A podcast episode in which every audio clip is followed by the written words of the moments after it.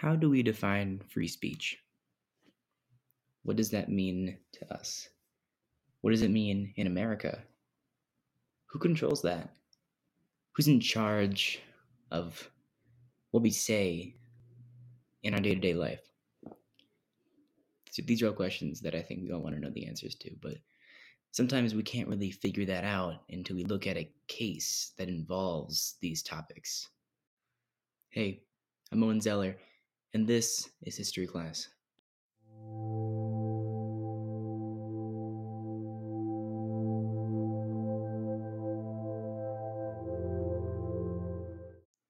Okay, so in the intro, I went to talk about some some things about freedom of speech, what that might mean to us in America, and kind of what that means in the whole world, and who controls that kind of speech.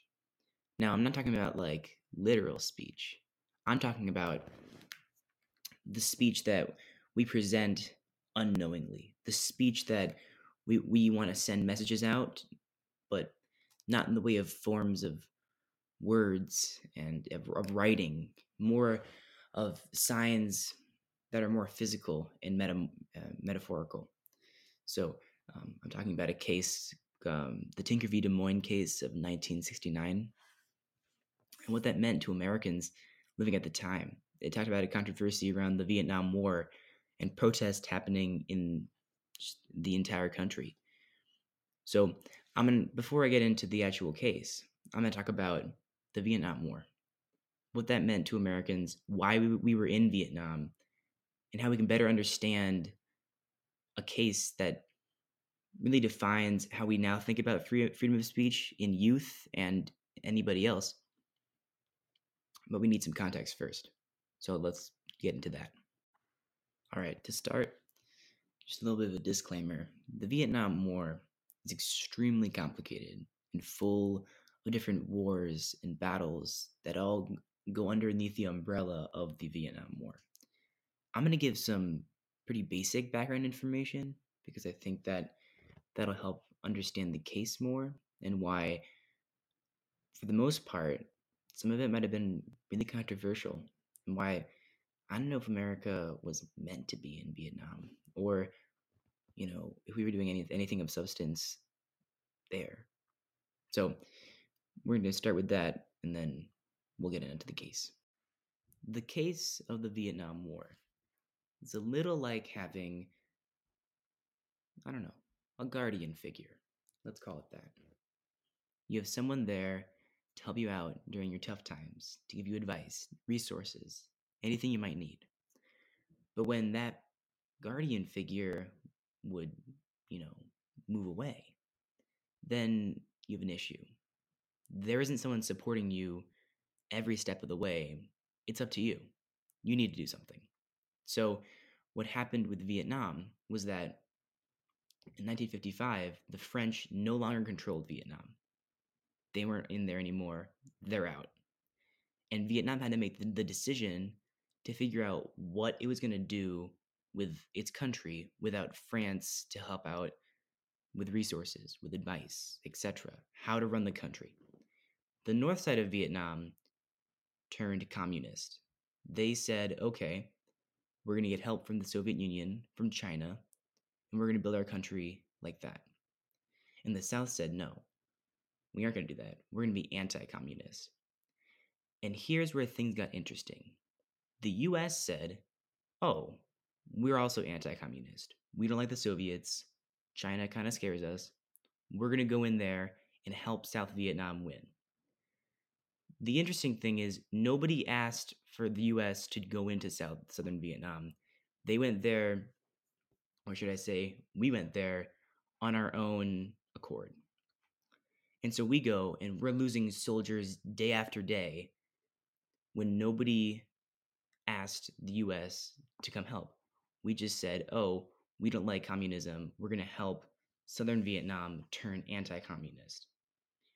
And again, we're losing soldiers every day, day after day, when no one asked for those soldiers to be there in the first place. And that's where the controversy comes from. That's why everyone in the US realized hey, Vietnam, we're losing these soldiers. but nobody wanted us to be in Vietnam in the first place. We went there on our own accord. And so when it comes to Tinker v. Des Moines, which we'll get to in a minute, that kind of nobody asked us to be there, and yet we're doing this and we're losing our soldiers, our American citizens to the northern side of Vietnam was kind of heartbreaking.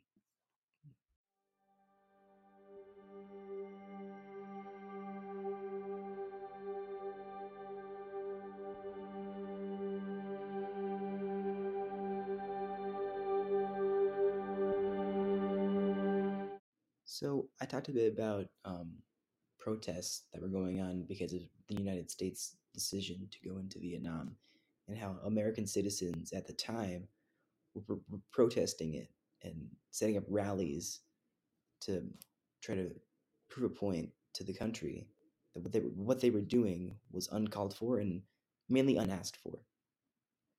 And a lot of these rallies and these protests were done by college students because the draft for Vietnam was at that age range where most of them knew or knew of soldiers that were like watching their friends die. Another ba- another side effect of this decision that the US made. And on top of that, it wasn't just these college aged kids. It wasn't like, oh my god, these these college aged kiddos, they're going out there and they're they're protesting it. What are we gonna do? It's just the college kids. No, no, no. It was it was everybody, adults, parents of these drafted youth. It was it was kids, kids in grade school, and that's where the Tinker v. Des Moines case comes in. It's that age range where authority in a school environment is is kind of questioning their decisions and also trying to uphold the decisions that America has made at the time. And that's how things got kind of controversial.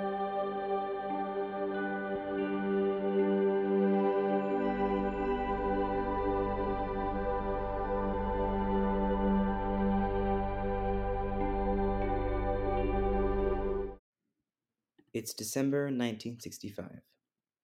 A group of young students in Des Moines, Iowa, are planning a protest against the Vietnam War by wearing black armbands as a sign of silent protest. Principals in the Des Moines School District learned about this plan and they created a counterplan. They announced that any student wearing an armband would be suspended. And on the first day of the protest, Mary Beth Tinker and Christopher Eckhardt were sent home. The next day, John Tinker came to school, was sent home. The students sued the school for violating their rights of self expression, and they wanted an injunction to stop the school from disciplining students. They took the case to district court, and the district court ruled that the school's actions were reasonable and that it is up to the school to uphold its values.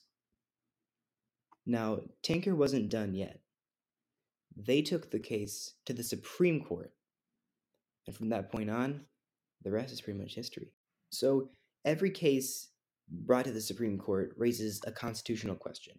The Supreme Court rules every case because they follow the Constitution to a point where it's almost religious how much they follow it. Now, for Tinker v. Des Moines, the, the question brought up was if we should restrict the right to free speech, a constitutional right, in the classroom or in a school environment. And the final ruling is interesting. It's interesting because it is 7 2 for Tinker. Tinker wins the case. The court rules that the bans were a sign of free speech and that it's separate from the people participating in the protest. Therefore, they shouldn't have to be suspended. But it also ruled that the school is meant for learning and not teaching fellow students about their own personal views and not in, in, in, it wasn't granting the students or the principals entirely on their own respective parts of the argument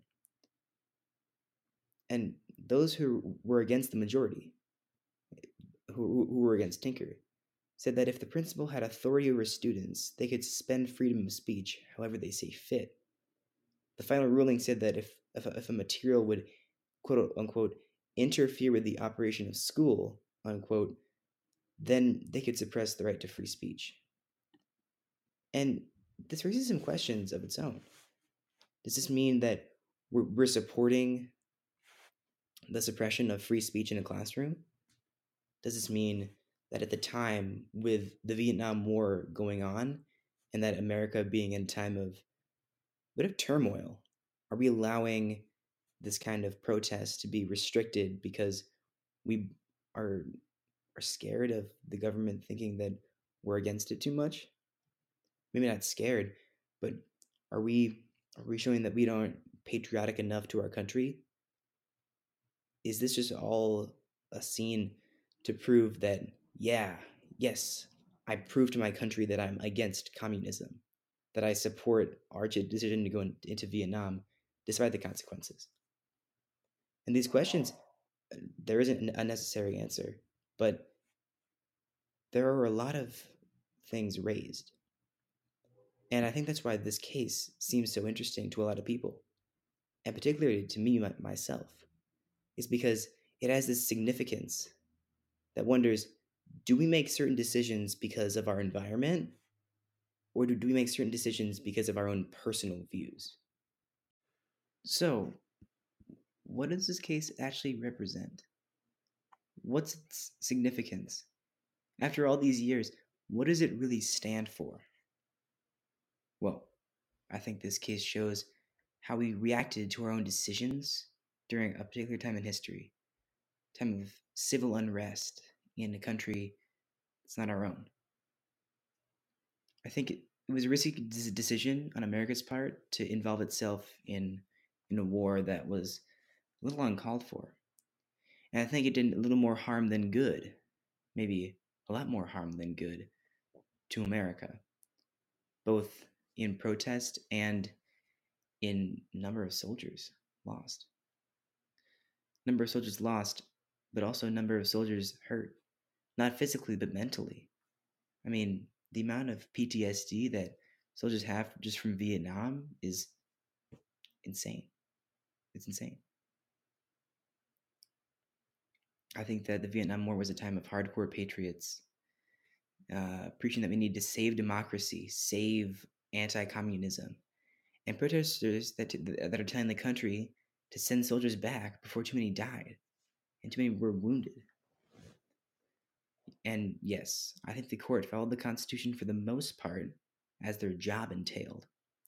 But I believe that they should have followed the true meaning of freedom of speech a little more. And that it's more than just a ruling, but how our country reacted to our, our own decisions during a time where I think we all needed a little a little helping hand because everyone was a little down on their, uh, on their own luck. And that's I think the, the significance of this. I think it's sharing what you believe, sharing with the world what it what you keep bottled up on the inside, and that's free speech free speech isn't just saying whatever you want whenever you want to about your own personal opinions. It's for the benefit of your environment that you speak out on what you believe in. And I think that might be what free speech really is. That might be the answer to our questions.